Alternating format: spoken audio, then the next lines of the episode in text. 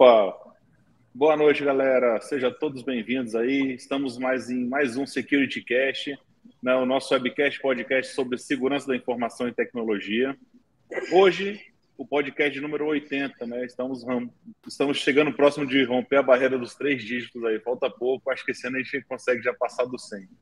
Mas, enfim, vamos aqui se apresentar. Meu nome é Alcion Júnior, sou Head Security e vou chamar os amigos aqui para irem se apresentando. Vamos lá, Paulo.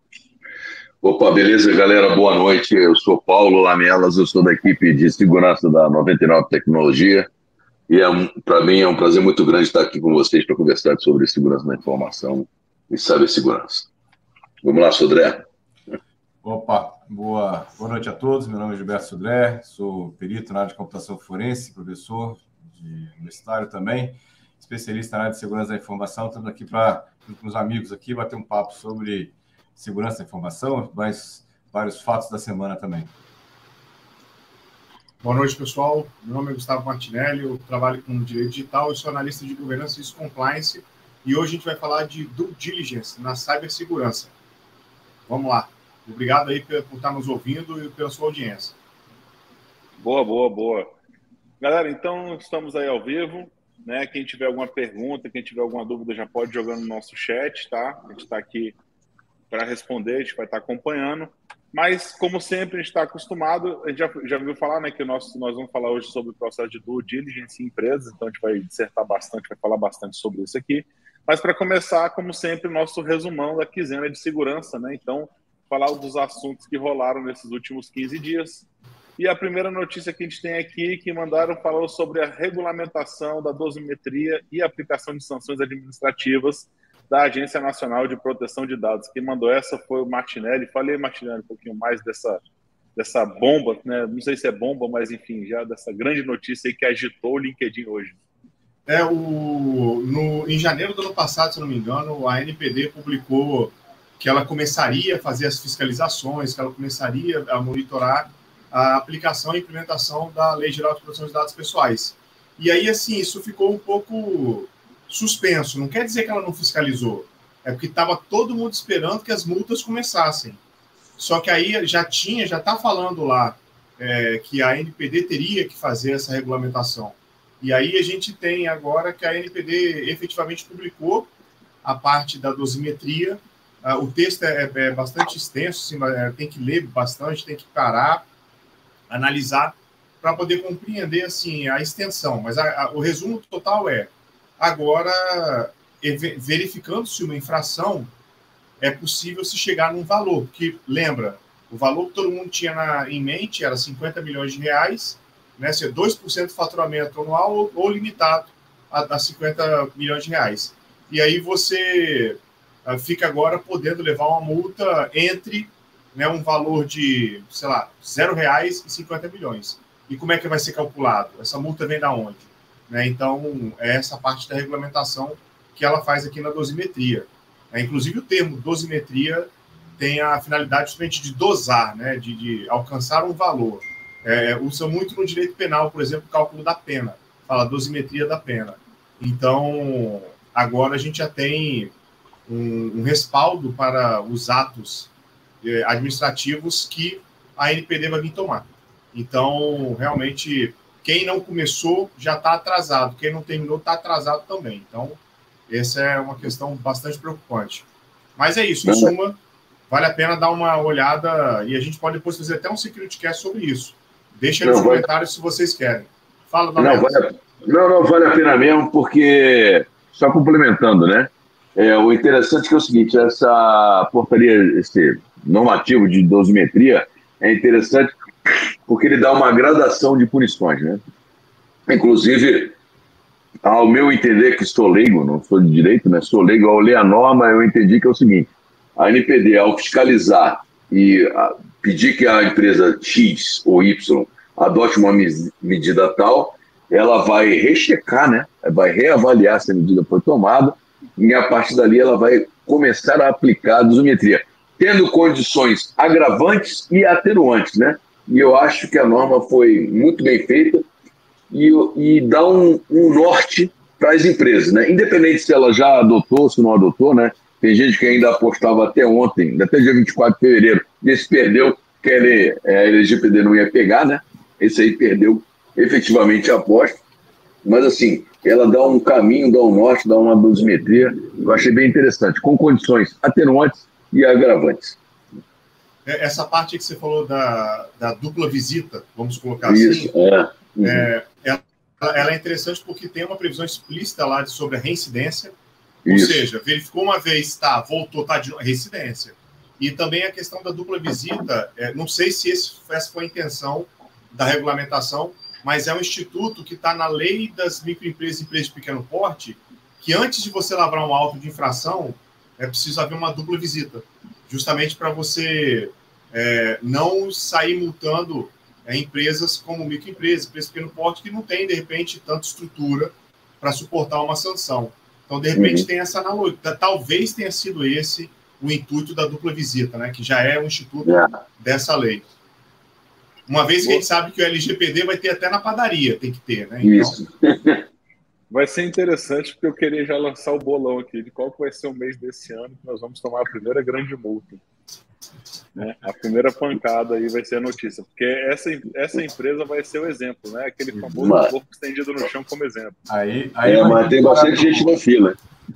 Como, como a Cirela, a Cirela entrou para a história como a primeira condenada judicialmente, né? Em LGPD. É. Aí vai ter gente na fila. Barata Rua funcionando mesmo. Barata Rua vai começar aí. É, quem acha que está preparado, a gente sabe que não está, pode correr. Quem nem começou, começa a chorar não. logo. É, Eu acho que quem está preparado já podia lá chamar a NPD, dá uma ocupação para ela, dá um tempo para gente, cara. Rapaz, rapaz, olha só, a gente vai desviar do assunto do, do, do podcast de hoje. Mas olha, tem gente na fila aí, cara. A fila é grande. Divertido, o divertido vai ser assim: o CEO virar para o cara de TI e falar assim: tá tudo certo aí, né, com o LGPD, hein? Aí o cara, oi? oi? Boa. Pode preparar, excelente.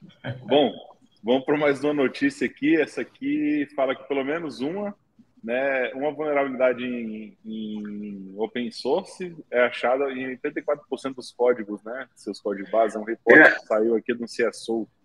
É, na, na CSO, eu, eu peguei aí porque eu acho que é interessante. Primeiro, porque eu gosto de, de open source, né? Sou adepto do open source aí, faço força.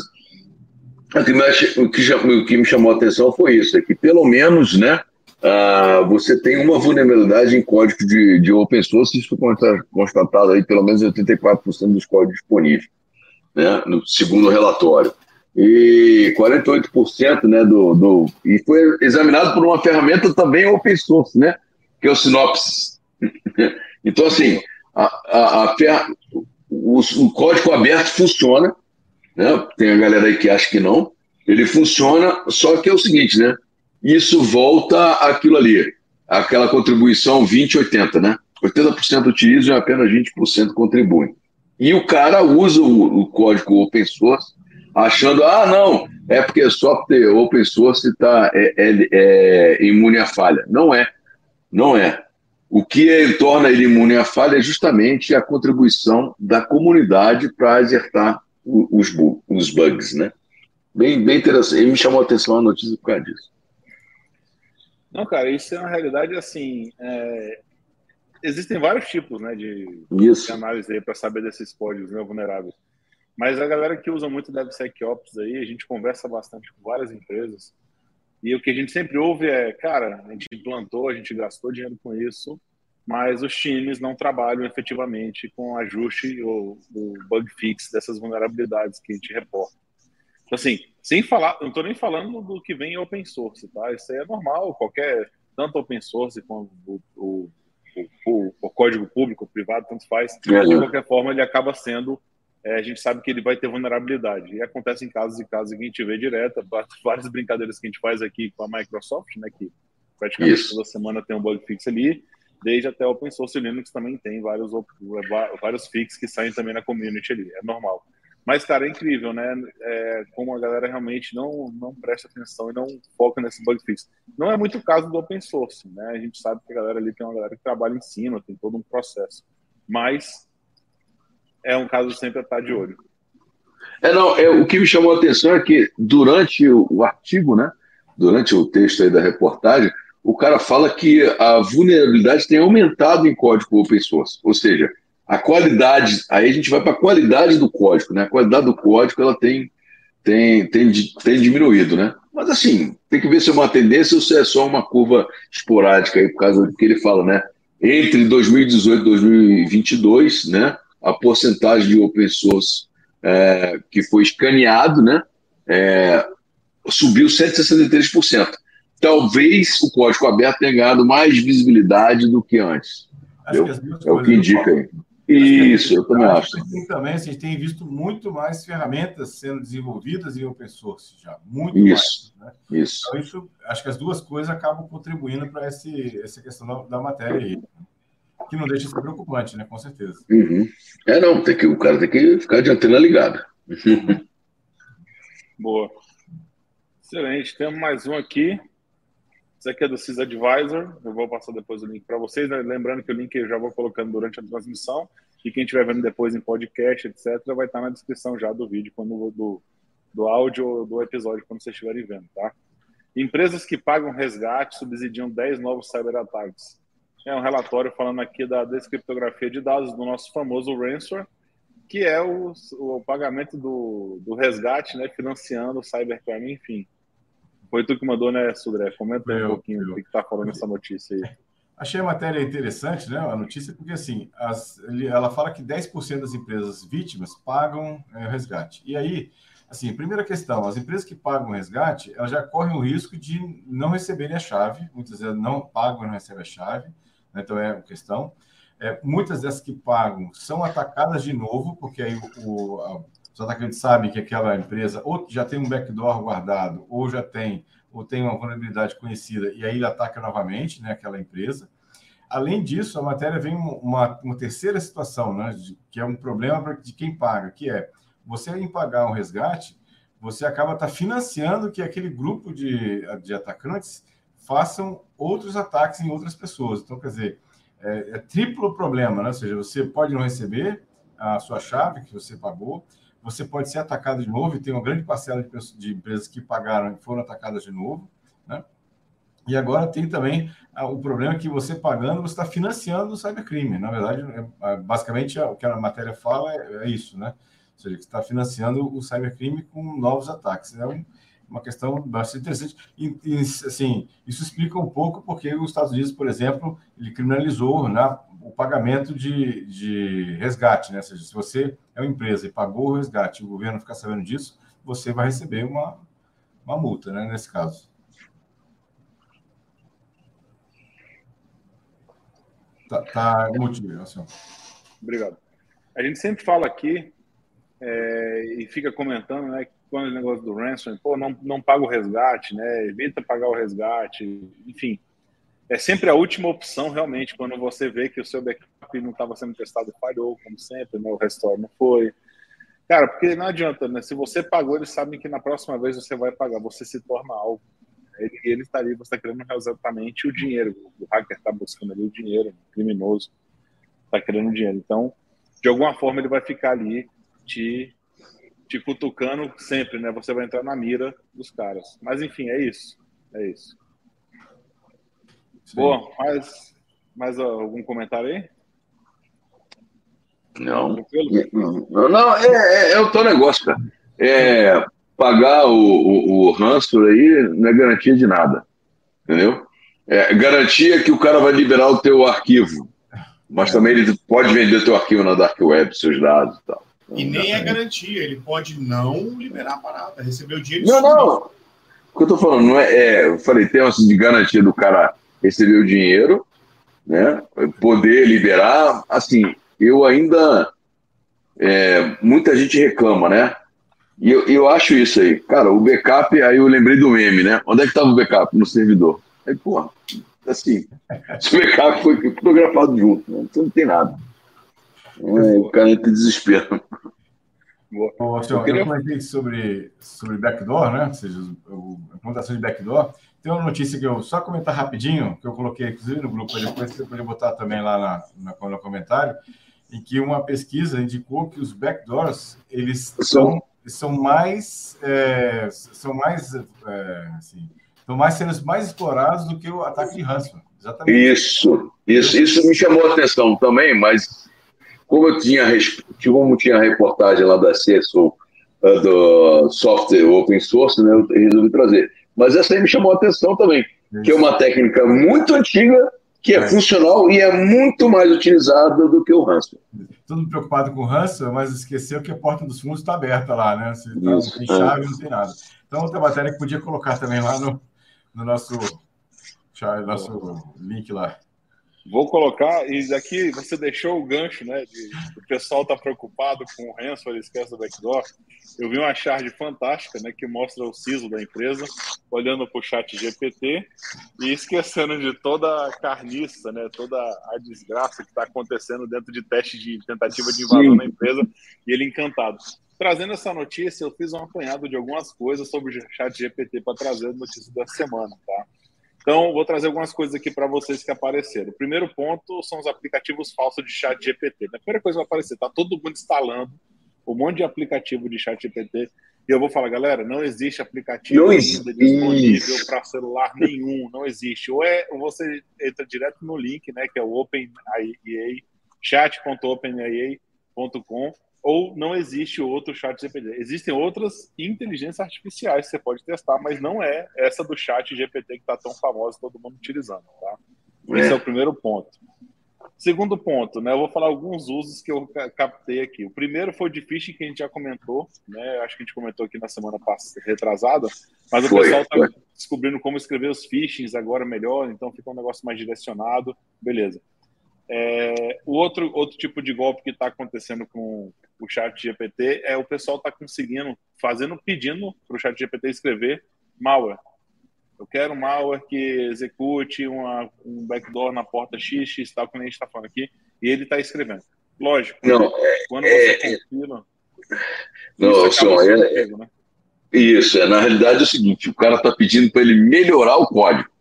Eu uso, eu uso, eu, eu uso, não, eu uso essa ferramenta no VS Code, entendeu? Eu tenho lá a, a API do Open do, do, do Chat GPT, que lá na, na, você pode gerar lá na, na OpenAI. Aí você coloca no código.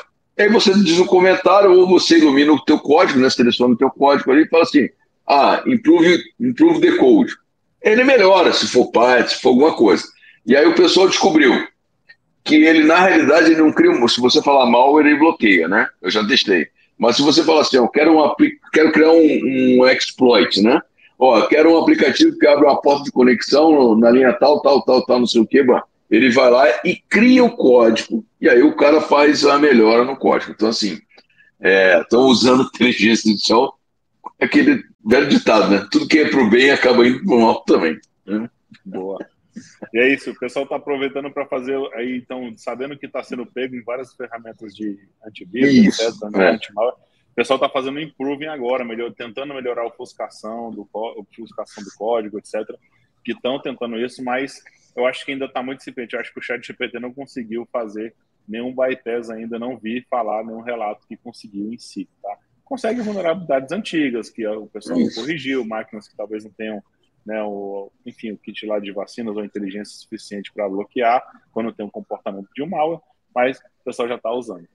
E, e por fim, o pessoal está tentando, e essa última que foi a mais legal, teve uma pessoa que ficou tentando é, descobrir como é que o projeto nasceu. Como é que você, como é que foi, nasceu o projeto? E se você perguntar isso para o chat GPT, ele te bloqueia na hora.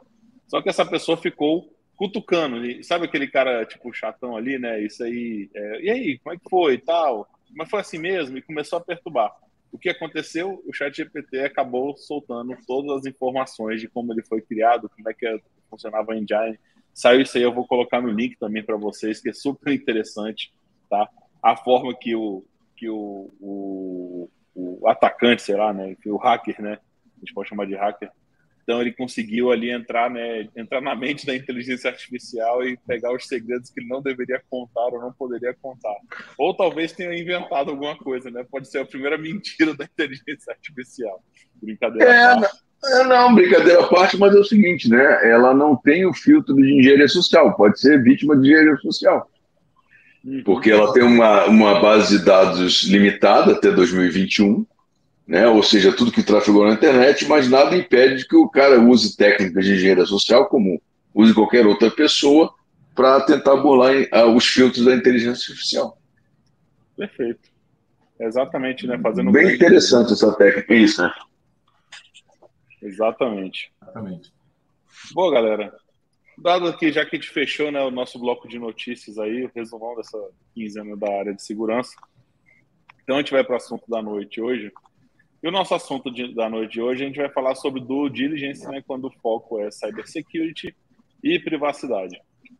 Esse tema é um tema que ele geralmente ele some e entra em voga sempre. Né? Por quê? Ele depende muito da, da época do mercado. Por que, que eu estou falando disso? Né? Não que você faça de vez em quando acontece. Quando você está numa época de mercado aquecido, você tem muitas aquisições e fusões de empresa. Você tem muitas empresas fazendo contratos. Só que o pessoal esquece que o due diligence ele também não é só usado para isso, para M&As, enfim. Ele é usado também para quando você vai fazer uma contratação de empresa, né, de um serviço, um SaaS, por que, que não fazer isso, não due diligence? Quando você vai fazer um contrato com uma empresa terceira para compor um serviço junto contigo, né, com a empresa que você está, ou quando você vai adquirir, talvez, né, uma, também um, um módulo, ou enfim. Então, lembrando do conceito que eu sempre gosto de puxar isso, né, o que é due diligence, tá? Então, é um processo de avaliação de análise de risco e de segurança e privacidade, no caso, da organização antes de tomar uma decisão de negócio relacionada à tecnologia da informação. Então, eu vou pegar aquela empresa que eu estou analisando ou para comprar, ou para adquirir um serviço, ou para subscrever um serviço, e entender o que, que ela tem de controle de segurança e privacidade, e ver se isso impacta diretamente na minha empresa. Isso foi muito reforçado há um tempo atrás, quando a LGPD chegou. Por quê? Né, tem um artigo lá, e talvez o Martinelli possa até puxar melhor isso aí, que fala que quando você vai firmar um contrato com a empresa, né, onde você talvez onde você vai fornecer um dado ou receber dados daquela empresa ali, que você está fechando um acordo, e, e você tem que, de alguma forma, entender, é, na verdade, você tem que, na verdade, entender como funciona o processamento de dados, né, como é que esses dados são processados, esses dados pessoais são processados, como é que esses dados vão ser transferidos para você, e isso tem que ser homologado, obviamente, numa política onde o seu usuário e o usuário dessa outra empresa entendam que esses dados ali estão sendo tratados entre ambas as empresas, tá? E aí, já já deixo para você comentar sobre isso, Martinelli. Só falando que é, esse processo de due diligence, para fechar o conceito, ele tem várias coisas, né? É, ele tem vários processos. Um deles aqui que eu posso citar, o a identificação de ativos críticos, a avaliação de risco daquela empresa, a avaliação de conformidade com as legislações, a LGPD entra nesse caso, a GDPR, a, PIPA no Japão, tem um monte aí que a gente pode citar. Análise de vulnerabilidade, ver se tem realmente vulnerabilidades naquele, na, nos sistemas, no aplicativo, enfim, né, no, no, da empresa que está sendo adquirida ou fechando acordo comercial. Análise de ameaças, tá? Implantação de medidas de segurança e monitoramento contínuo. Isso é óbvio porque né, a frase que o Lamela sempre acaba citando que eu falo, né? Segurança geralmente é o estado, né? Você pode estar seguro hoje, mas daqui a dois minutos você não está mais seguro. Então, o monitoramento contínuo é importante. Então, vou deixar aqui, vou passar aqui a deixa para o Martinelli comentar um pouquinho isso que eu falei e a gente vai abrindo aqui para falar um pouquinho desse processo de due diligence dentro das empresas e explanar melhor aí. Alcion, só queria assim, dar, complementar a sua fala e assim, o, o, da onde surgiu o due diligence, né? Estamos escutando bem, gente? Sim. Dá para ir? É, o do, é, rapidamente, assim, o due diligence, ele, é, na, numa tradução literal, mas que significa muita coisa, é devida diligência. Ou seja, é você verificar com quem que você vai contratar, isso seja cliente, seja empregado, seja fornecedor. Né? Isso teve origem, assim, ficou mais evidente no caso da, de 2000, da questão da WorldCon, do caso Enroll, em que as empresas elas maquiaram, né, é, fizeram, uh, enganaram realmente os investidores naquele momento, é, divulgando balancetes falsos, inclusive referendados por auditorias.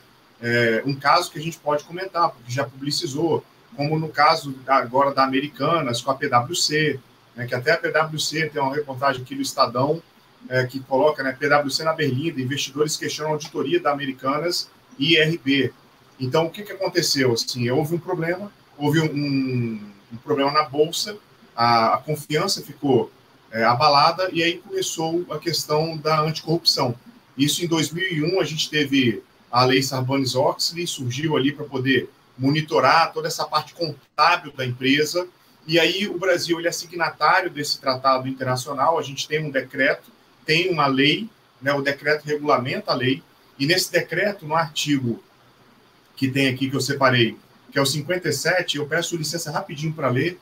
Uh, ele fala, para fins do disposto no que está na lei para regulamentar, uh, o programa de integridade, o Brasil chama de compliance, mas a lei chama de integridade.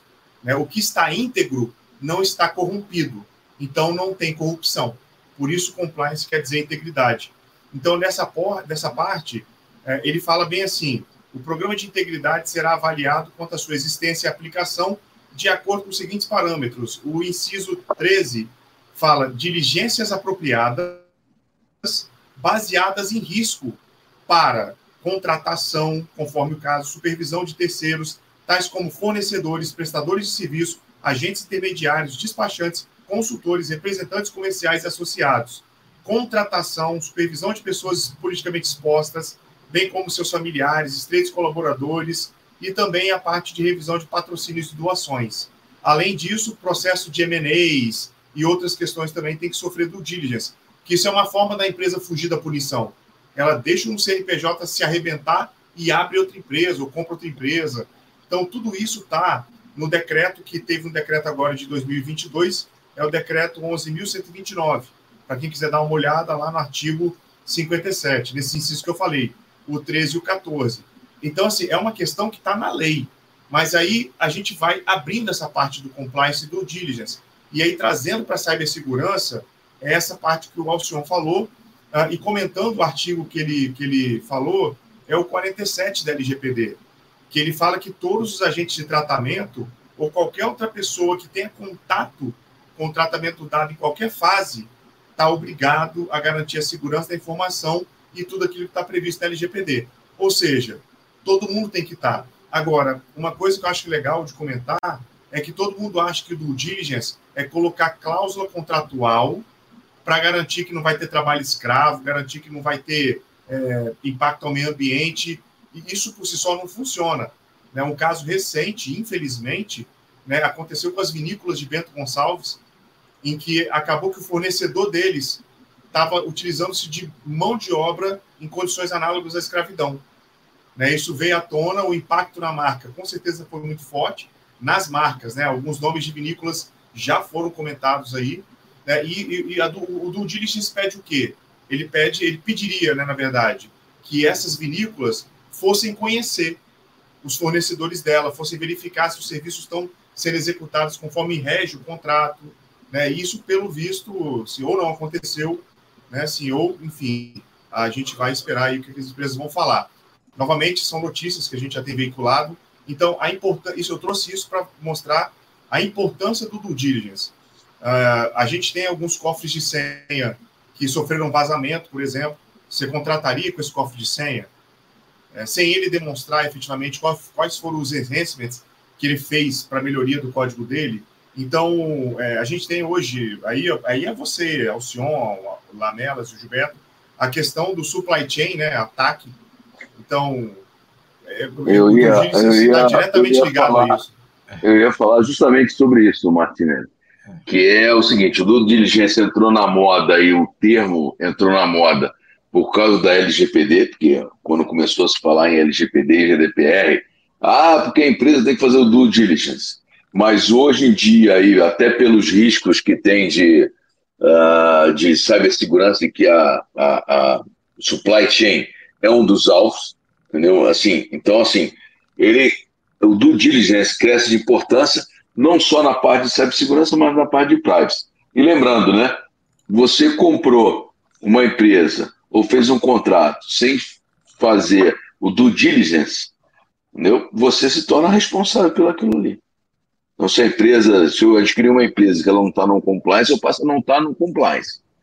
Mas se eu fiz um contrato e não criei as medidas né, para fazer a minha, a minha avaliação, e o interessante é bem isso aí, porque é o seguinte, vamos supor, você faz um contrato com uma empresa, a empresa A faz um contrato com a empresa B. Aí ela prevê lá no contrato que ela tem que fazer a verificação, né? Muito comum hoje na LGPD, o cara fala assim, ah, vou fazer as medidas técnicas administrativas. Ou o cara se coloca na posição lá, não, eu sou controlador, você é operador. Você, como controlador, tem que verificar se o operador tem condições de fazer a segurança dos dados. Ou ser compliant com a LGPD. E às vezes a, a empresa não tem equipe.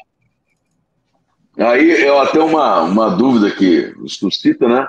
Pô, eu não tenho equipe, mas nem por causa disso eu boto no contrato, ou eu não tenho equipe e contrato uma terceira para fazer, uma quarta para fazer uma avaliação numa terceira. Eu ia? Comentar, Fala.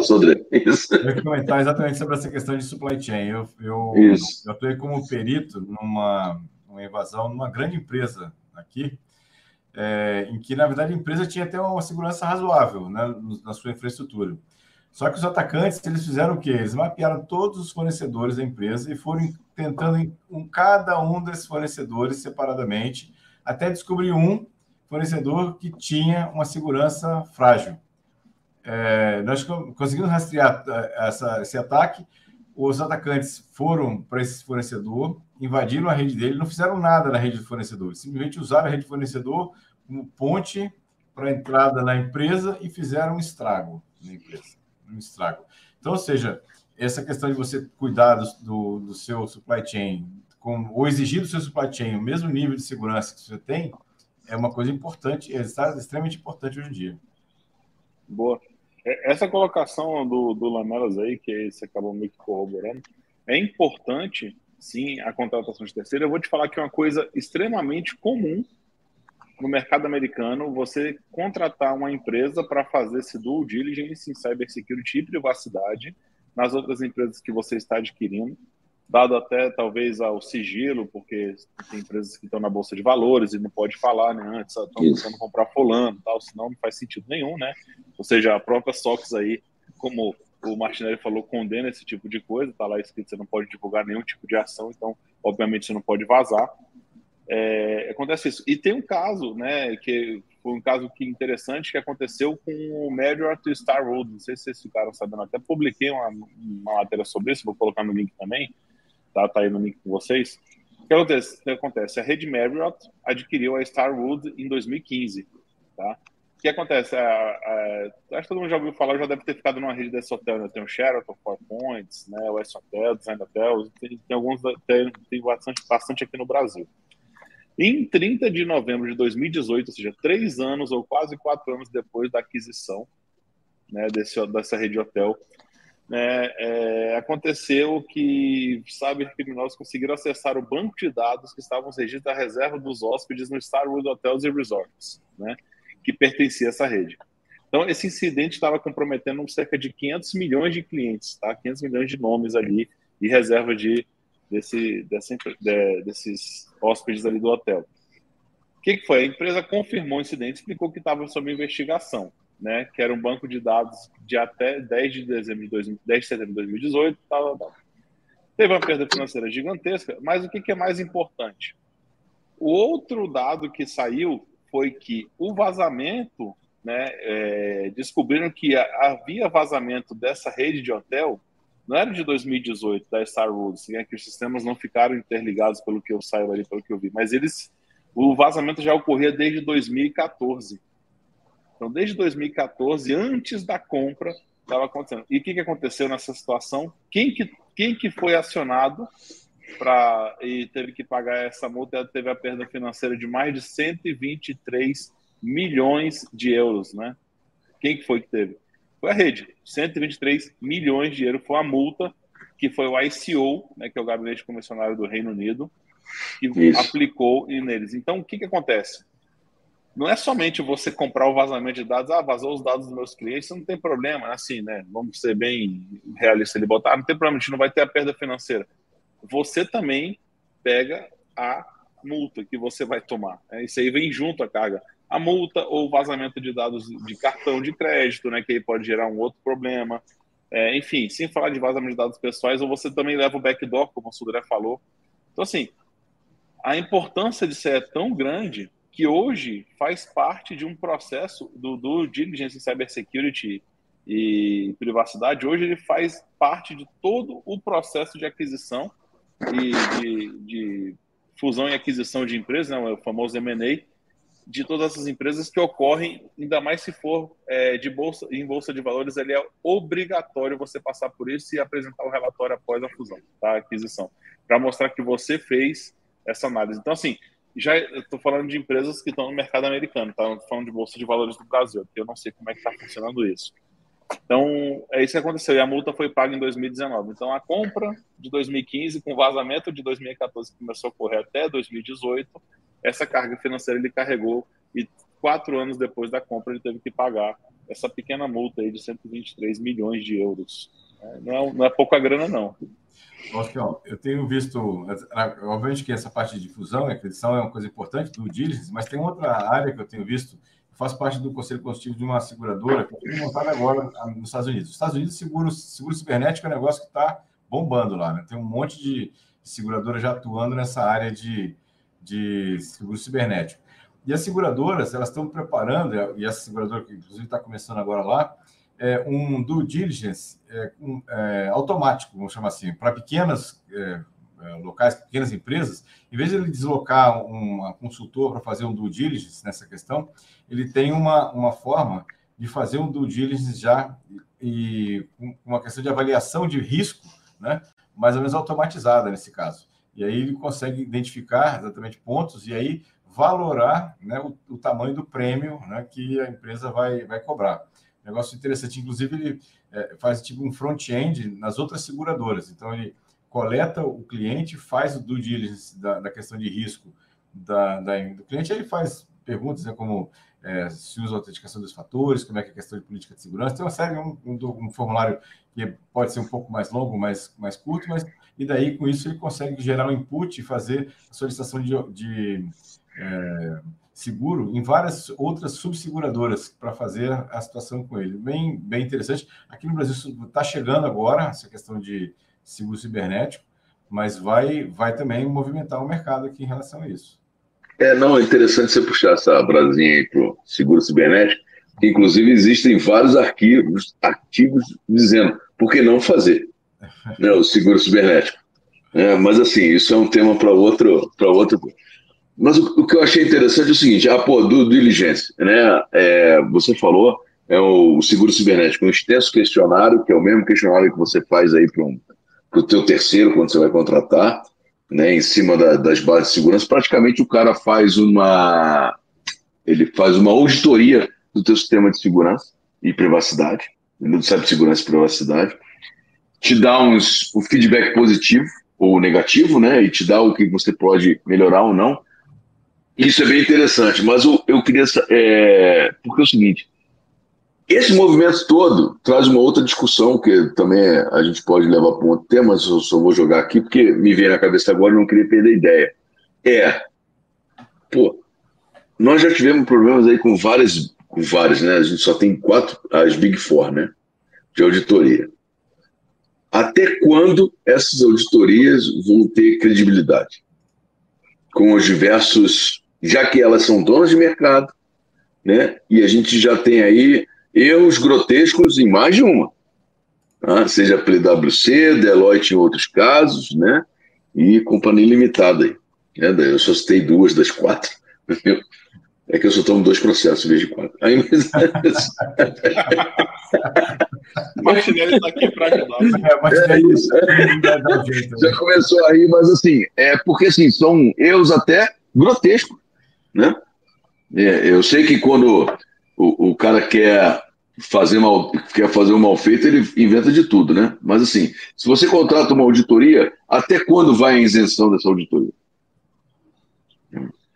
É, assim, cara, é lógico que credibilidade de mercado, né? É, existem uhum. dois, dois lados que a gente pode olhar, né? Erro grotesco pode acontecer em milhões, se a gente for colocar na régua, né? Não estou defendendo, não estou defendendo as Big Fours aqui, tá? Estou defendendo mais o processo. Se uhum. você for olhar o tanto de processo que eles fizeram. Já, não tem... Desculpa? O processo já vai, não precisa defender, não, porque já, o processo já está. Você pode minimizar só, pode minimizar, vai pegar. Eu vou tentar te ajudar. É, de todos esses processos que, que rolam, né, de, auditoria que eles fazem, se você pegar o, o, os fatores que realmente ocorreram, os erros que ocorreram e os de sucesso, você vai ver que às vezes é, um, é, um, é uma curva, um desnível padrão muito baixo, né, baixíssimo. Sim. Então, assim, porque não é por isso que elas têm, né, não tanto que elas têm credibilidade, porque elas fazem agora. Falar que elas são isentas, né, idôneas 100%, quando a gente fala de um mercado financeiro agressivo, né, de empresas que são realmente né, que, que puxam ali a, o dinheiro, estão num processo de aquisição às vezes milionário e querem fazer, né? Como é que eu vou falar que não, né? Que não tem nenhum tipo de, não tem ninguém puxando sardinha. Vai puxar, é lógico que vai acabar puxando, não tem como, tá? É dinheiro, né? É dinheiro na mesa. O senhor não precisa nem aquisição, cara. Viu o caso americano aí, ó, 40 bilhões de rombo. É. É. Não era aquisição. Eu ia comentar assim, é um desvio fora da curva, mas é um desvião, né? Um desvio realmente. é um grande impacto. Né? Caramba! É curva de 90 graus. É, é. Entendeu? É, não, eu entendo o que você está falando assim, cara. É, tem, acontece, né? Mas ali, a, aí é o que falo, foi realmente. Se você puxar o histórico dos, do último ano, né, das vendas de ações, de diretores, etc., começar a ver o histórico, você vai ver que existia uma, grande, uma galera ali envolvida. Eu acho que vai acontecer alguma coisa com eles, tá? Porque tem vários credores altos ali, tem a galera que realmente investiu dinheiro. Se eu não me engano, para não, não cometer nenhum, nenhum pecado aqui, acho que foi a XP né, que tinha uma grande envolvida, disseram que o Nubank também tinha grande parte das ações. XP, BTG, BTG e Companhia Limitada aí. Santa é, um monte de gente. Assim, né? Uma coisa é quando você fere, às vezes, o consumidor, né? Você consegue ali, de alguma forma, tentar amenizar a pancada que você vai tomar. Agora, quando você tá mexendo com, com a galera grande, é, é mais difícil, né? Tem, é leão é no meio do covil de leões, né? Então, a briga ali é grande. Vai, vai ter derramamento de sangue, com certeza. Não, galera, tô falando de assassinato, não, tá? Tô falando de briga, né? Briga, porque cada um vai querer um pedaço de. Nem que alguém vai entrar lá e levar um, um computador que tava fazendo lá, alguém vai querer alguma coisa da empresa, algum ativo ainda que tenha valor para não ficar no prejuízo 100%. Com certeza. Mas eu vejo, sim, cara, eu, eu, eu concordo contigo que há realmente é, interesses e esses interesses são impactados num processo desse, e infelizmente são, né? Acontece. Pessoal, é, eu, eu acho assim, para quem ainda está em dúvida do que é o due diligence, eu vou falar de um exemplo muito prático aqui. Né? Algumas mulheres, quando começam a se relacionar com um homem, jogam o nome do cara no tribunal para ver se ele tem uma Maria da Penha perto dele. Isso é um due diligence que você está aplicando na sua vida. Né? Além disso, assim, você foi convidado para se tornar sócio de uma empresa. Aí você vai falar, nossa, que legal, olha a oportunidade de vida você não vai checar se essa empresa está cheia de dívida, não, porque na hora que você entrar, você responde junto. Né? Ainda que a dívida seja passada, né? assim, já tenha sido assumida, então você não vai verificar a saúde da empresa, você não vai olhar o contrato social, você não vai olhar os balanços, a declaração de imposto de renda da pessoa jurídica, antes de você entrar no negócio. Né? Assim, então, o do diligence, se a gente pegasse a ideia para nossa vida, né, assim, aplicar no nosso dia a dia, você vai evitar muita dor de cabeça. E outra coisa que eu queria eh, também ressaltar é que o gerenciamento de riscos nunca teve tanto em alta. Se o decreto anticorrupção cita que o do diligence vai ser baseado em risco, eu tenho dois documentos obrigatórios da LGPD que dependem da análise de risco, inclusive o relatório de impacto da produção de dados pede análise no próprio corpo do documento. É só olhar o modelo que a NPD ela disponibiliza lá para poder baixar. Tem lá até uma matriz de risco, de avaliação de risco. Uh, isso por quê? Para você medir é, o risco que você está correndo, se você aceita ou não correr aquilo ali, e se tem algum controle que você pode aplicar para você reduzir o impacto ou a probabilidade da ocorrência do risco. E aí lembrar de uma reportagem que já está antiga, já é um pouco antiga, uh, que é um vazamento que teve de uma empresa que fazia parte de medicina do trabalho, cuidava dos exames médicos de outras empresas. E aí acabou que vazou, né, os, os exames médicos vazaram de 33 mil funcionários. Eu, assim, é possível saber quem estava grávida, quem tinha HIV, quem tinha problema de, de é, alcoolismo. É, foi possível saber nome, CPF e tudo mais. Né? Assim, um monte de coisa. Uh, e foi um vazamento assim, extremamente besta, né? simples, um vacilo né, botaram tudo no S3 bucket da AWS e não botaram senha, não botaram usuário, não botaram, não fizeram a segurança mínima ali. E esses dados vazaram, né? Então, assim, é, qual o nível de confiabilidade tem uma empresa dessa hoje na LGPD? Como é que você. Que se vazar, ela está prestando serviço para você. Vazaram os dados dos seus funcionários. Né? Você vai responder junto, conforme eu falei do artigo 47. Então, será que é só contratar o seu operador e se está no contrato que ele faz, ele realmente está fazendo? Aí vem aquela famosa palavra evidência. Você não vai pedir nenhuma evidência de que aquilo está acontecendo? Né? E qual a evidência que você tem que pedir? Acho que, que, que, que você pode falar um pouco disso, né? Se, como é, que evidência pedir? Né? Se... Não, mas olha só, o, o Martinelli, só para fechar aí contigo, né? Então, assim, a gente não executar uma due diligência no processo de contratação ou de aquisição, a gente vai ter uma crise no risco de segurança cibernética, né? Ou seja, é, a gente poder dar vulnerabilidades e ameaças de segurança cibernética da empresa adquirida ou da contratada, né, o que pode levar à violação de segurança. A gente tem possibilidades, um crise de possibilidades aí de risco de violação de privacidade, né? É, herdar políticas e práticas de privacidade inadequadas, né, se a gente não fizer o, o due diligência. A gente pode ter também custos adicionais, não é isso? Ou seja, porque eu tenho que lidar com violações de segurança e privacidade, eu vou ter que pagar isso daí. Né? E, em contrapartida, eu vou ter que também uma perda de valor da minha empresa, né? da empresa original ou da empresa contratante, né? pela falta de diligência de segurança cibernética, vai levar a uma perda de valor de mercado. Além disso, né, eu vou ter ainda o quê? Atraso no processo de aquisição, né? Porque sempre vai ter um gaiato lembrando, pô, tá comprando tal coisa aqui, mas não fez a diligência para onde a gente vai. Né? Não é isso aí, Sodré. Toca aí. É, exatamente. É, essa, essa questão da, da, do due diligence em relação à aquisição realmente me, me deixa surpreso, né? Esse item da, da Americanas, né? Seja, será que como é que foi o processo? Que não foi um processo de uma de um mês, né? Ou de uma de uma de um ano, né? Foi um negócio de muitos anos, de muitas empresas passaram por isso por aquilo ali. Então, acho que é um negócio realmente bem, bem complicado. A gente tem que, é, tanto na parte de segurança, como na parte mesmo da contábil, que foi o caso lá, tem que ter um ambiente diferente de, de análise.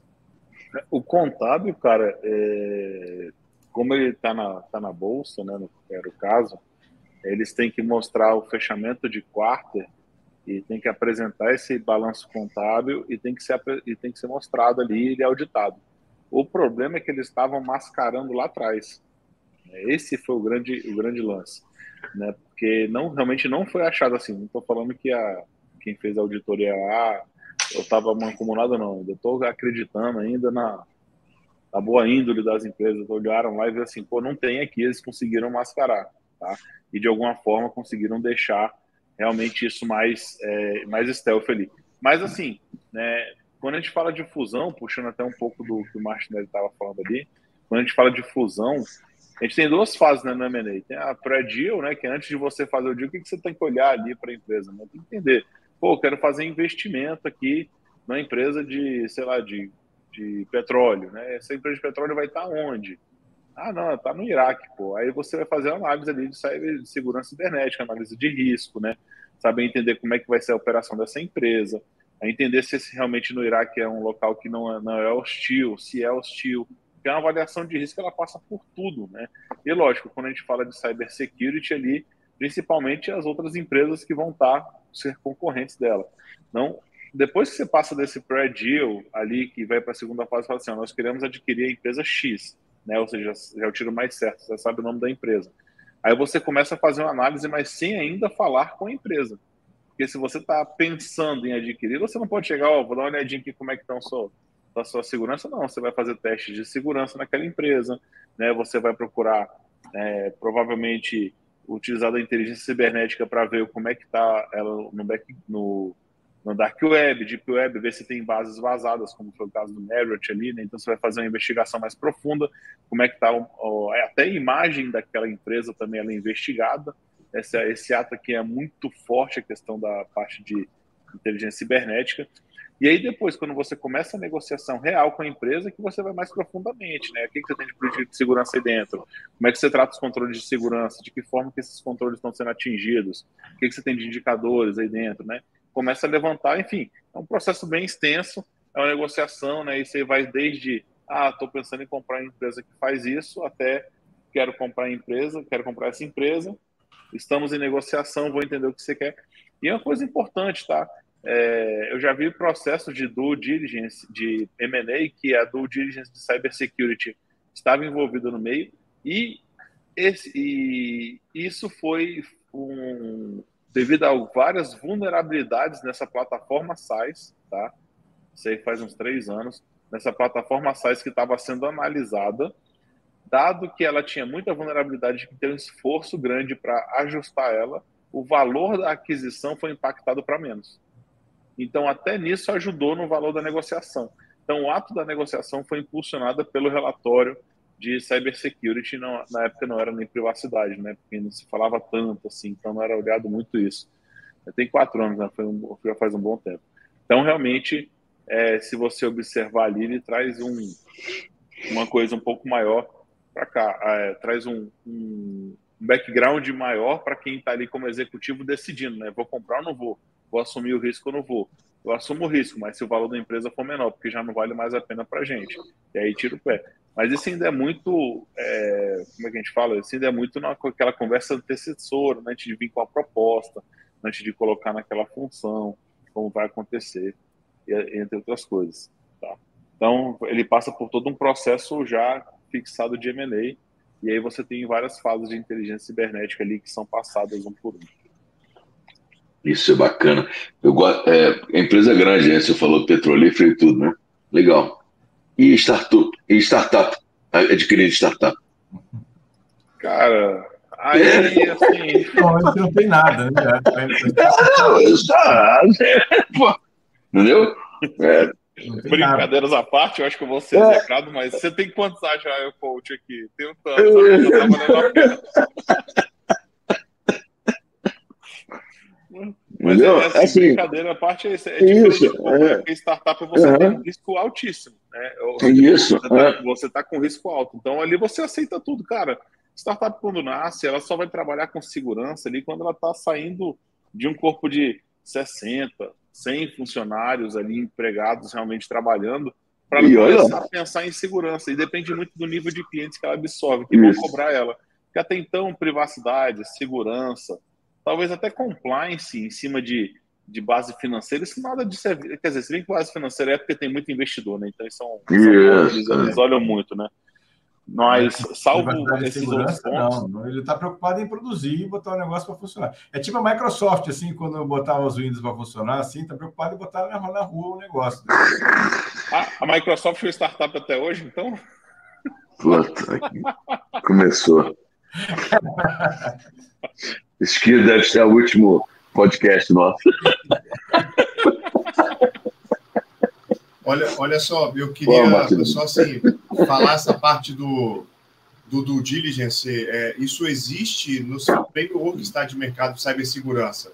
O CIS ele tem um controle 15 que ele pede justamente a gestão dos fornecedores, por exemplo. É, e também a parte do, do, da ISO, por exemplo, na 27001, isso. Eu tenho os controles A.1.5.19, .20, .21, 22, que falam justamente da gestão de fornecedores. E aí a gente tem alguns... É porque a gente fala do diligence e, de repente, não é chamado desse nome. Não é, isso. Então tem o, o KY, KYS, que é Know Your Supplier. É o KYC, Know Your Consumer. Então, são procedimentos. É, e também o KYE, que é Know Your Employee. Então, assim, saber quem é o seu empregado. Sabe? Imagina uma financeira vai contratar um novo funcionário, vê lá que o cara tem problema financeiro, está com o nome negativado, responde processo na justiça. Será que é o caso de dar acesso para esse cara movimentar dinheiro da empresa, ter acesso é a conta de terceiro? E, exatamente, o Banco Central nem, nem autoriza isso. Né? Então, é, para ver a importância também de não ver. Não é só fornecedor, é o seu empregado, é o seu cliente, é todo mundo, entendeu? É, o do diligência é, é, vai para todos os lados. Né? Então, enfim, só dando essa, essa complementação. Não, Eu sei, do diligência é você ser responsável naquilo que você faz. Não, e, e, trocando bem, bem em português claro, né? É, tirando isso daí é o seguinte. Cara, você vai fazer uma aquisição, vai fazer uma contratação, verifique antes. Se aquilo ali não vai ser ruim ou prejudicial para a sua empresa ou para o seu negócio, ou para seu corpo de funcionário. Ou você vai adotar um novo fornecedor, a mesma coisa. Né? Isso. Boa. Pessoal, a gente já está seguindo aqui para o final do nosso podcast. Sei que a gente tem no nosso podcast, a gente tem muito para falar. Do Diligência é um, é um poço sem fundo de notícias e de casos que já ocorreram, como a gente falou aqui. Né, um processo já bem estabelecido. Né, a gente vê ali que está muito atrelado nas ISOs, em compliances, não só com Bolsa de Valores, mas compliances de LGPD e de outras legislações a gente tem internas e até outras que são direcionadas como do Banco Central. Mas acho que a gente tem que ir para o próximo, nosso próximo bloco para a gente ir partindo daqui a pouco para o encerramento, né? Que a gente já está chegando no horário. Mas a gente vai para o nosso dicas de hoje, né? Alguma dica de segurança dos últimos 15 dias aí.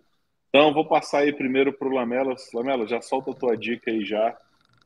Boa, minha dica de segurança? dica de segurança da quinzena, rapaz. Olha, é, se, reveja os seus controles da, da, da LGPD. né? Porque é, é, o seguinte, né? A empresa tem que rever os controles, porque agora o, a LGPD pegou. Mas brincadeiras à parte, é, me chamou a atenção, é, continua ainda as campanhas de phishing, né? É, então, o pessoal, o phishing é o golpe mais velho do mundo, mas a galera continua clicando nos links que vem no, nos e-mails. Então, assim, por favor, ao ler e-mail, usuário desconhecido, uma, um serviço que você não solicitou, descarte. Né? Não abre, não cai na tentação. É só isso. Boa. Sudré? Bom, minha, minha dica de segurança, na verdade, é uma recomendação da, Uni, da União Europeia. Na verdade, a União Europeia acaba essa semana também, que é uma notícia também, de, é, de, de, sugerir, né, ou seja, praticamente obrigar que os seus colaboradores todos né, retirem o TikTok de seus, seus smartphones. Então, ou seja, é uma dica de segurança que não é minha, é da União Europeia, que está para todo mas mundo. Se tirar o TikTok, a gente não vai ver as dancinhas do Sudré, pô. Minha? Não, pra quem não sabe, o Sudré ele tem um canal que ele tem as dancinhas do, do, do, TikTok. Vocês podem procurar lá, Gilberto Sudré tem várias Aham, Exatamente, lá. faz, faz uma aí agora, Gil. Tem criança assistindo agora, não vou fazer nada aqui, não. Não, não é do OnlyFans, não, cara, é do TikTok. Boa. Vamos lá, Martinelli, tua dica agora. Pô, o Gilberto roubou minha dica aí, cara, mas é muito isso, porque a gente está vendo é, é, é, balão meteorológico da China em cima dos Estados Unidos, é OVNI, é um monte de coisa. Então, assim, a gente está em franca cyberguerra fria. Né? Então, eu acredito que é, realmente revisar os aplicativos que você tem. Quem não lembra daquele Can Scanner, um aplicativo que começou a tirar foto e botar em PDF hiper bacana, pô, foi ver, tá, tinha malware, tinha código malicioso nas gramas do aplicativo. Então, assim, realmente é, é verificar. E, e para quem acha que não tem que se preocupar com privacidade, porque o que, que o cara do TikTok vai querer com você, o que o cara do Google vai querer com você, é só lembrar dos sete graus de separação. Né? Você está separado de qualquer outra pessoa do planeta por mais seis pessoas. Né? E mais, né? Já tem estudos que mostraram que com a internet esse grau reduziu para quatro pessoas. Então, assim, se você acha que o cara não tem como chegar até você, ou se você não é uma pessoa de interesse, aí é uma questão assim: o dado vazou, é o que o Gilberto fala, é o travesseiro de penas em cima da montanha é, ventando. Cata a pena depois. Não cata mais, entendeu? Então, é, é, um problema seríssimo você se preocupar com o que, que você está instalando, o que está acontecendo. Cada dia mais eu percebo que o que eu falo perto do celular, ele me sugere para eu comprar. Né? Então, assim, tá, tá me escutando. Então, o que está acontecendo, entendeu? A gente precisa é, refletir isso daí. E essa questão me chocou muito. Você imagina a União Europeia pedindo para desinstalar um aplicativo. É, é, muito sério, né? Isso daí. Então, essa realmente eu cumprimentando aí, junto com o Gilberto, nessa dica de segurança. Boa. A minha dica de segurança aqui é para a galera aí, ainda mais que vários de todos nós já fomos ou somos professores aqui né, universidade. Galera, não ache que, que mandar o chat GPT fazer o trabalho que você tem que fazer, que não vai ser descoberto, tá? Os professores, pelo menos de segurança ou de tecnologia, já não utilizam somente o, plágio, porque o antiplágio gente sabe que a IA acaba trazendo texto que não tem plágio. Mas dá para identificar a linguagem de inteligência artificial. Então, o espertão aí que vai fazer a dissertação final e mandar lá colocar, não, ó, escreva aí meu TCC agora sobre tal assunto e achar que ele vai escrever, por favor, né? Não, todo dia que acorda o esperto, acorda um bobo também, né? Já tem uma, uma IA para detectar que aquele Sim. texto foi gerado por IA. Exatamente. É. Boa, voltamos. É, só foi falar mal aí da, das Big Four, eles começaram a sabotar a gente. Boa. Brincadeira à parte, galera. Então vamos lá para nossas despedidas aqui. Vou lembrar os senhores aqui que estão nos acompanhando ao vivo, ou estão acompanhando no podcast, ou estão acompanhando depois no YouTube. A nossa página é o www.securitycast.com.br. Nosso canal no YouTube é o youtube.com securitycast. O Telegram o maior canal de discussão de cybersecurity em língua portuguesa, ainda é o nosso, né, t.me barra em língua portuguesa, ainda é o nosso, né, o t.me barra oficial. E lembrar a todos vocês, né, quem está acompanhando no YouTube ou enfim, outro podcast, a gente está no Spotify, Apple Podcasts, Google Podcasts, Tony, Cashbox, Deezer, qualquer rede agora que você nos procure, no, em podcast você vai achar nossos episódios, então podem acompanhar por lá também, tá? Fiquem à vontade aí para seguir. Nesse momento eu já peço que vocês deem um like, né? Sigam o nosso canal, deem um like no nosso vídeo, compartilhem para apoiar o projeto, para que a gente continue ali. Então, agradeço muito aí quem nos acompanhou, quem vai nos acompanhar, né? Quem está acompanhando agora offline. Agradeço bastante por vocês estarem com a gente, sempre nos ouvindo. E vou passar agora aqui aos nossos amigos participantes para nos despedir também. Então, começar aqui agora, Gustavo Martinelli, pode falar aí. Pessoal, obrigado mais uma vez por vocês nos acompanharem. Se tiverem alguma dúvida, comenta no vídeo, a gente responde e compartilha para quem está precisando saber sobre o sistema de due diligence. A gente passou bastante referências aqui. Teve o PV que ele falou, comentou um caso do, do, da questão da Deloitte, uma questão de vazamentos e e-mails que aconteceu em 2017 eu selecionei esse link e a gente vai colocar nos comentários também, tá bom? É isso, boa semana para todo mundo, até o próximo Security Cash. Um abraço. Boa, Sudré. Bom, pessoal, obrigado mais uma vez quem está nos assistindo aí no ao vivo, depois no gravado também. Obrigado pelas, pela audiência, pelos, pelos comentários. Curte lá nosso, nosso canal, né? participa lá do nosso Telegram. Obrigado aí aos meus amigos Alcion, Martinelli, Lamelas, pela dividir aqui né, o Security Cash. Um, um prazer aí e até o próximo SecurityCast, pessoal. Um abraço, obrigado. Lamelas. Muito bem, galera. Muito obrigado a quem nos assiste, a quem vai nos ouvir ou a quem nos ouve nesse momento. É, Para mim é uma satisfação muito grande estar dividindo aqui esse espaço com os, os três amigos, né? E bola para frente. Gente, boa semana e que tudo corra bem. Até o próximo Security Cast. Boa, então, galera. Nos vemos daqui a 15 dias data marcada aí, o assunto a gente vai lançar.